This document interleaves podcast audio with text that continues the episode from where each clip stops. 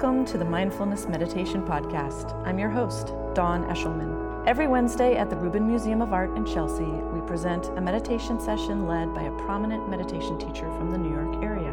This podcast is a recording of our weekly practice. If you would like to join us in person, please visit our website at rubinmuseum.org/meditation. We are proud to be partnering with Sharon Salzberg and teachers from the New York Insight Meditation Center.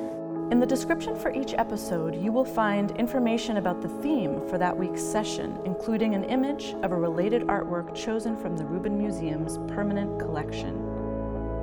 And now, please enjoy your practice.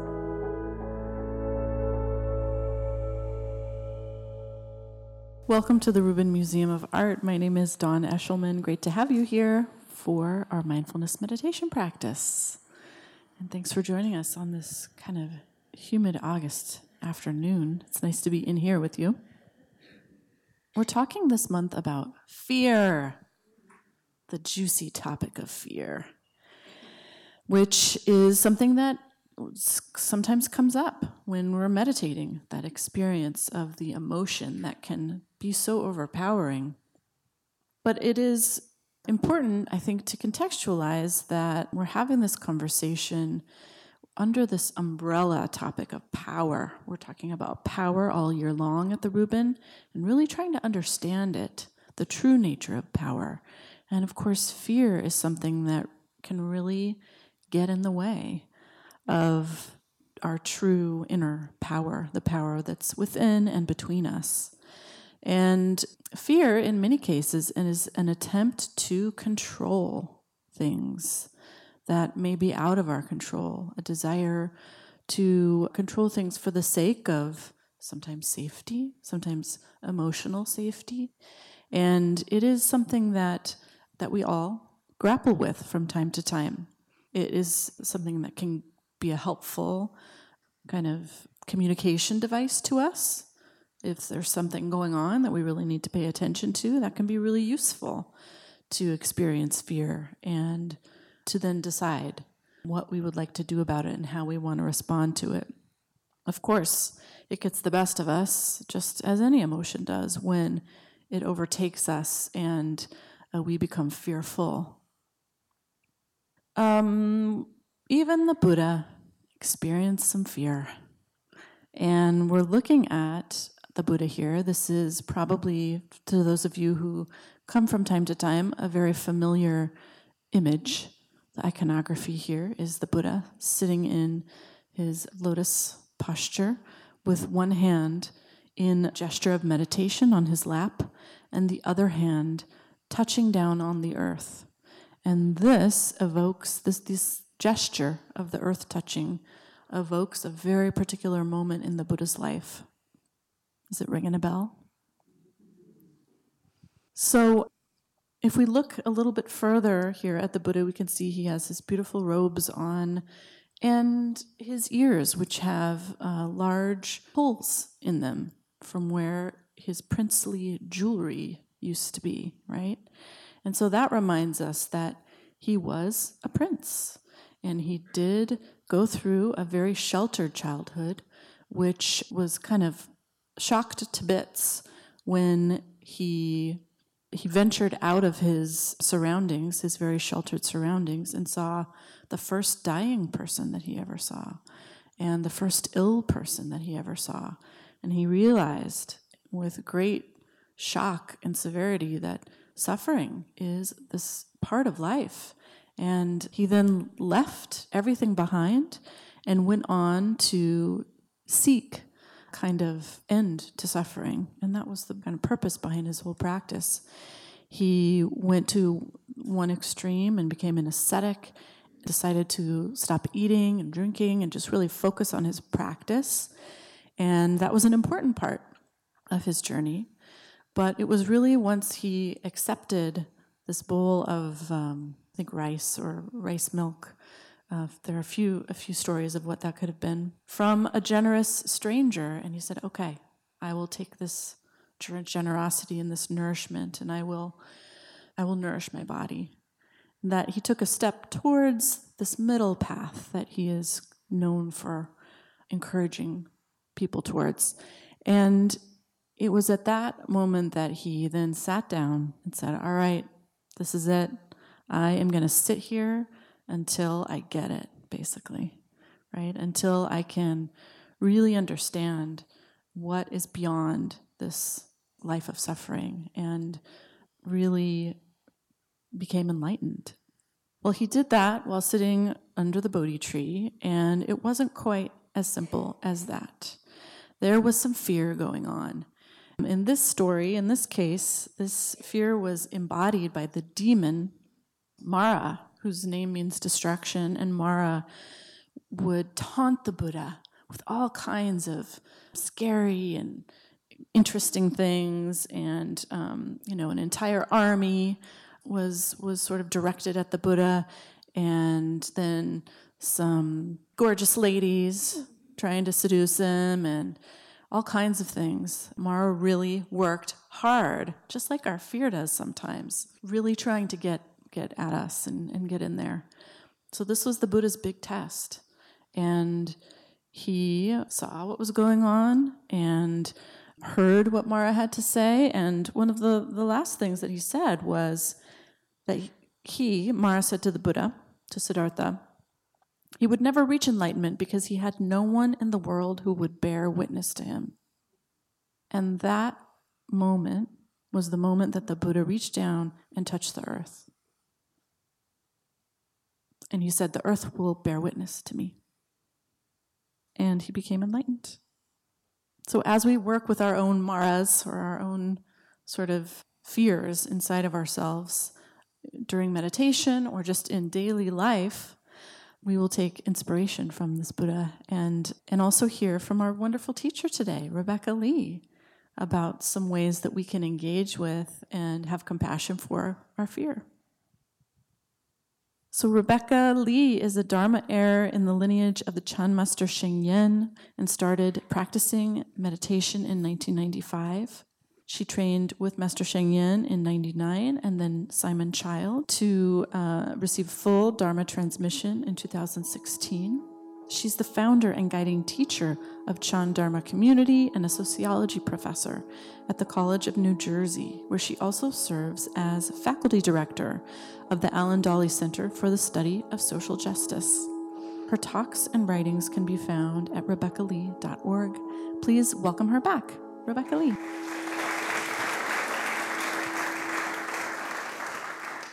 Hello again. It's wonderful to be back. I hope you all had a lovely summer. Thank you, Dawn, for this wonderful introduction of today's topic. And when we think about the story of what Mara did in order to kind of get the Buddha off track, to stop him from going for um, his awakening, we can also see how he was trying to get at our fear um, that the Buddha, as a human being, shared with us. Right? So, for example, he was trying to tempt him with beautiful women to get at his fear of not being able to control his desires. And we can all relate to it in one way or the other. It may be sexual desire, it may be um, desire for other things like food or even shopping, or what are things that we worry, we're afraid of not having control over. And that's very often why we are drawn to some form of asceticism, to or engaging in some depriving, self-deprivation, because of our fear of our losing control of our own desire. And also the part about Mara uh, threatening the Buddha with armies and fierce looking warriors is really a kind of a threat to his bodily safety right? And of course, that's another major source of fear for us fear of what might happen to our body, right? Fear of the body getting hurt, getting assaulted by others, and of course, also fear of the body getting sick, deteriorating, and dying. And of the number of books I've read about people talking about their fear of death, they often talk about I'm not afraid of dying. I'm just afraid of suffering when I die. So, like, really, so the fear of what might happen when this body begins to deteriorate. And in a way, part of that fear is the fear of losing functions of our body that we have identified with being me, right? So really it's also a fear of losing part of our body functions that challenges our sense of who we are. So that's all part of the uh, package. And also the last bit when uh, Mara said that, you know, you're going to, no one is going to be here to witness your enlightenment. You're not going to make it. And well, of course, there's the fear of being unknown, being totally alone. But also, really, part of it is like we might be able to relate to is the fear of not being able to accomplish what we believe is really important for us in our life besides our body, uh, keeping our body safe. We all have goals and missions, uh, important, meaningful things that we would like to accomplish, and fear of falling short, feeling of fear of disappointing ourselves and important people in our life, or fear of being a failure. of course, we fear losing people we love, our loved ones things we love, the life that we love, as well. And along with that is very often fear of having our life changed, like having a rug pulled under our feet, like things just suddenly change, maybe from death or from divorce or from sickness or many other possible things, losing things that we love. And some of you might have heard this famous phrase there is nothing to fear but fear itself. right? Because if you listen to what Dawn talked about in the introduction, a lot of this different kind of fear really has to do with our fear of not being able to control that which really can't be controlled. So we can, through our study and contemplation, and reflection begin to understand oh yeah that's right i'm trying to control things that i can't control right? I can't control what's going to happen tomorrow 10 years from now and what's going to happen to this body. So we can talk ourselves into yeah you know i can't control this so there's no point in being afraid except that we're still afraid right? So um, so we can be all rational and like yes i understand this. Despite all that fear is still there. And we are afraid of fear because it's paralyzing. It's like when we experience fear, it can completely overcome, uh, overwhelm us. And also, experiencing fear in itself challenges our sense of ourselves because we believe we are in control. We're these rational, reasonable people. And fear feels very irrational. Even though I understand I can't control this or this and all that, it still happens. Or I, even I have prepared all this, I still feel the fear. And it's like, what's going on? You know, I know all these things, and you know, it feels like you're not able to get everything under control. So, what I like to talk a little bit about is to practice with fear. Now, here is like the fear that arises despite of the fact that we have thought things through a gazillion times, and we feel we're really prepared and we understand. That's what I'm talking about after we do all that work. And what, we, what do we usually do with fear? Is that we kind of try to do everything we can to kind of avoid having to experience fear, right? We avoid doing things that will get us fear. Or when it shows up, we pretend it's not, we're not afraid. We, we deny it or in our own way resist it. And all these actually all these in a way um, actually give the fear more power by not having not cultivating clear awareness of what is actually going on the fear that's arising. And this summer i, I just told dawn i lived out of the same suitcase for two months um, going to seven different places and it's not as bad as it sounds actually. It's a really interesting experience. One of the stops i made was in alaska when i went with my husband to go see the glaciers. And one of the days i was there when we did a hike on the glacier. And this is something that was one of those things i practice with is to go outside my comfort zone uh, way outside my comfort zone because the guide who took us on this hike he's an avid ice climber. So he talked us into trying ice climbing. No, I'm not athletic at all. So when we were doing the ice climbing, he's like, okay, well, he showed us how all the equipment is very safe and all that stuff. And I, I saw every knot he made. You know, it's like, I knew there's no way I can fall down over this cliff. So understanding, prepare. And he told me if I just lose it, he can pull me back up. You know, there's no way I will get to the bottom of this cliff. And he told me exactly what to do. And he told me also, you will be very afraid. So I knew I was going to be afraid. Okay, so I'm more prepared. And um, sure enough, I was I have to walk backward over this cliff to climb on this vertical wall. So sure enough, I have I wasn't even really close to the edge. My legs were not really moving backward. And my entire body wanted me to move forward away from that cliff. I was very glad that my instinct worked. And so, like all those things about instinct or uh, fear, they all were in high gear functioning. So what's interesting was I, I really the reason why I wanted to um, share this story was that it was a really wonderful experience to kind of practice with what happens when fear shows up anyway when you feel you're super prepared. So with my practice in um, engaging in the practice, Chan practice of silent illumination, the really, really important thing is to remain anchored in the present moment. So this is the wonderful thing that the Buddha did. Like he's like you can you can just rem- remember this by his gesture of touching the ground, like stay grounded, stay grounded with the present moment by staying grounded, anchored with the body, staying with the bodily um, sensations of the moment. So what the, what was the really useful bodily sensation of the moment was that thankfully I was still breathing.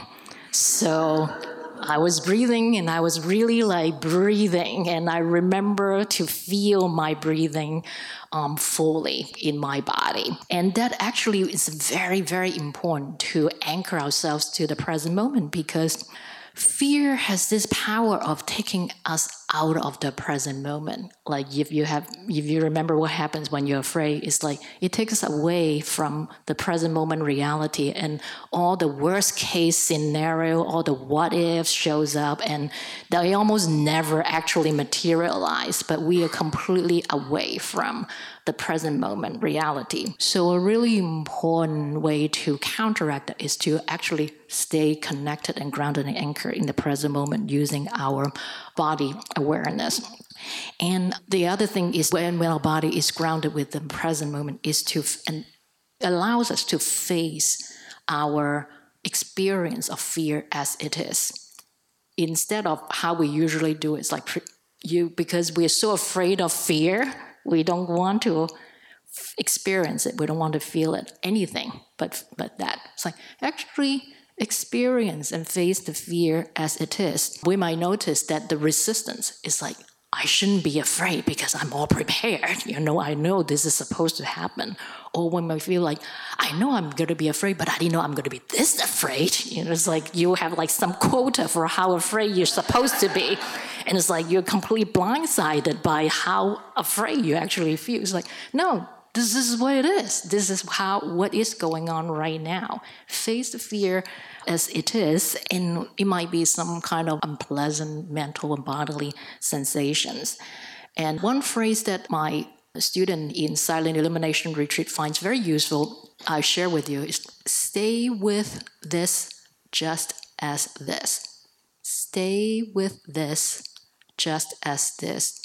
To remind ourselves to like, okay, mm, this this is this is how you, I'm feeling this fear. I don't want to move back. Okay, yeah, this say stay with this just as this. And this will allow us to being anchored in our bodily uh, sensations and allowing ourselves to face the fear as it is, then allow us to f- experience the present moment fully.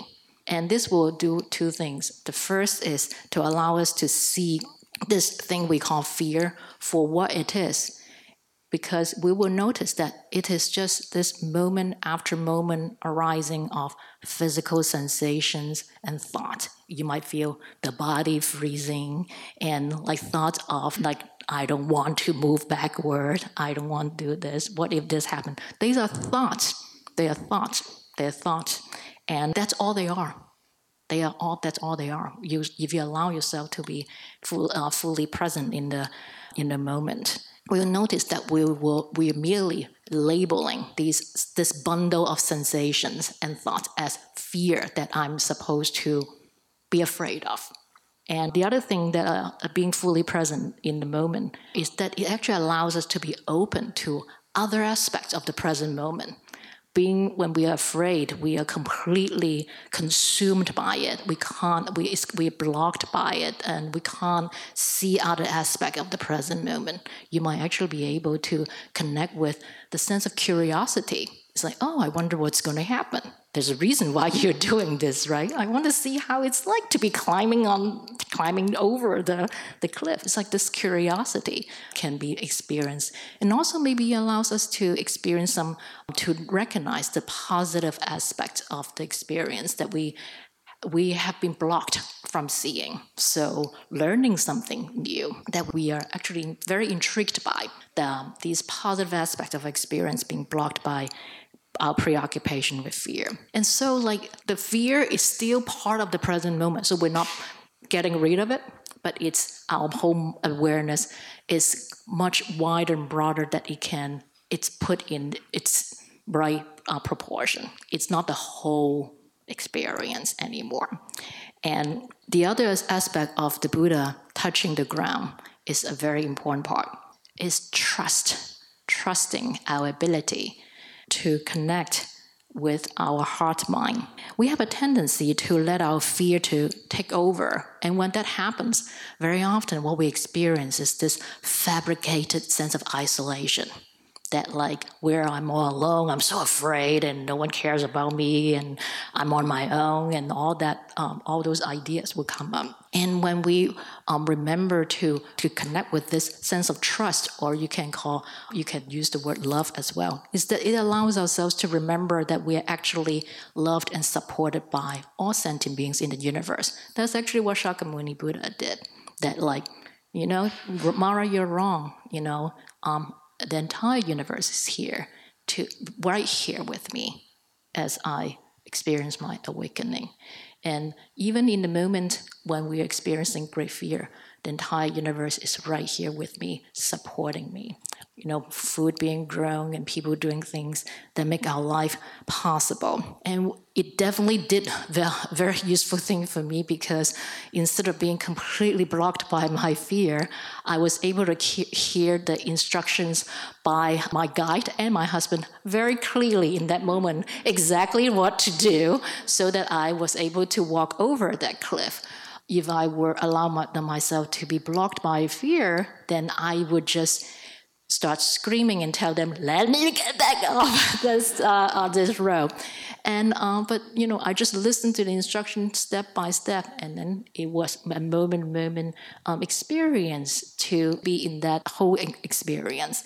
So we too, in any moment of great fear, can can uh, allow ourselves to be loved and supported by maybe strangers, maybe our loved one right around us who are there to, to help us through the most difficult moments in our life when we feel a great deal of fear. And the practice of silent illumination in our meditation allows us to be able to remember to anchor to our present moment, to the body, to cultivate this clear awareness by being fully present. So, then this is what we are going to do. And um, we're going to set our body up with the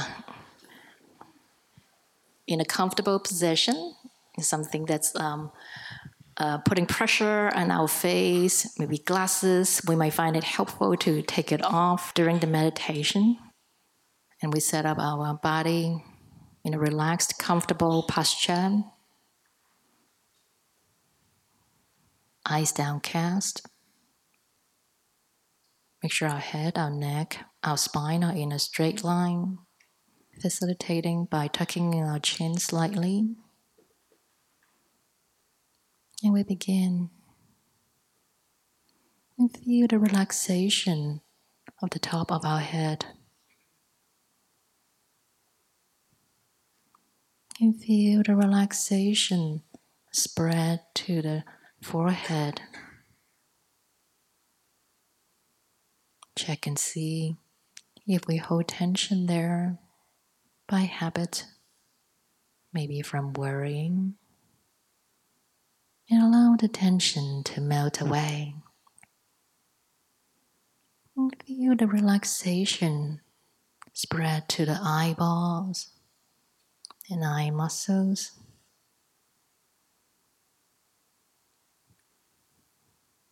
Allowing the tension we're holding these muscles to melt away. And feel the relaxation spread to the facial muscles.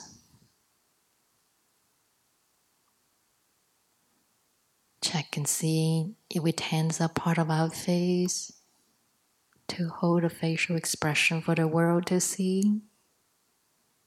And right here, right now, you can give these muscles a vacation and allow the tension to melt away.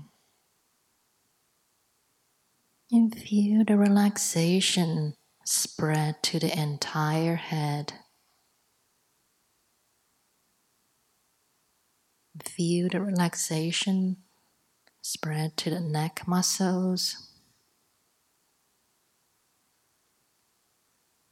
Directly experience these muscles softening like melting butter, allowing the tension to melt mm. away. And feel the relaxation spread to the shoulder muscles and down the arms to the forearms and all the way to the fingertips.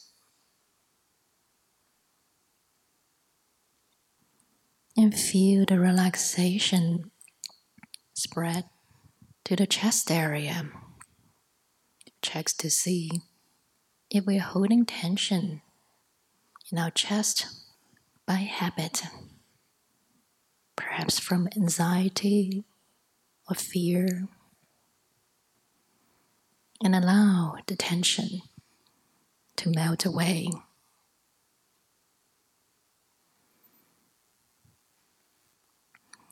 And feel the relaxation spread down the body to the lower abdomen, trusting that the skeletal structure can hold up this body and allow the tension in these lower abdominal muscles to melt away. And feel the relaxation spread to the upper back, allowing the tension we hold in the muscles between the shoulder blades to melt away. Trusting the skeletal structure can hold up the body, allowing, allowing the tension to melt away, and feeling this relaxation continuing to spread down the back to the lower back. All the way to the buttocks, where we feel the sensations of the body sitting on the chair. And feel the relaxation spread to the thigh muscles.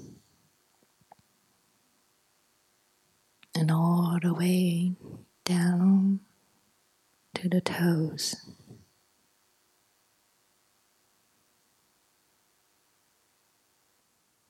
Feel the relaxation of the entire body sitting right here, right now. Moment after moment, we practice cultivating this clear awareness of this body and mind sitting right here.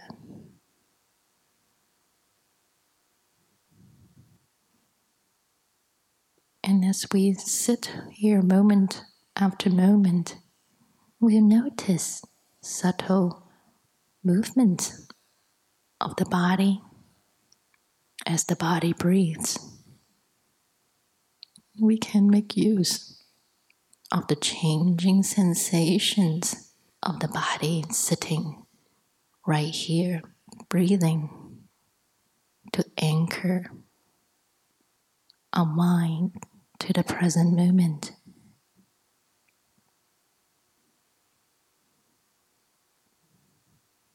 And if we notice the mind drifting out of this room, or thoughts coming up, and you allow that to take you out of this room, not a problem. All you need to do is to gently bring your attention back to the changing sensations of the body sitting right here, right now, breathing on its own, trusting your body to breathe on its own. And all you need to do is to fully experience this emerging present moment.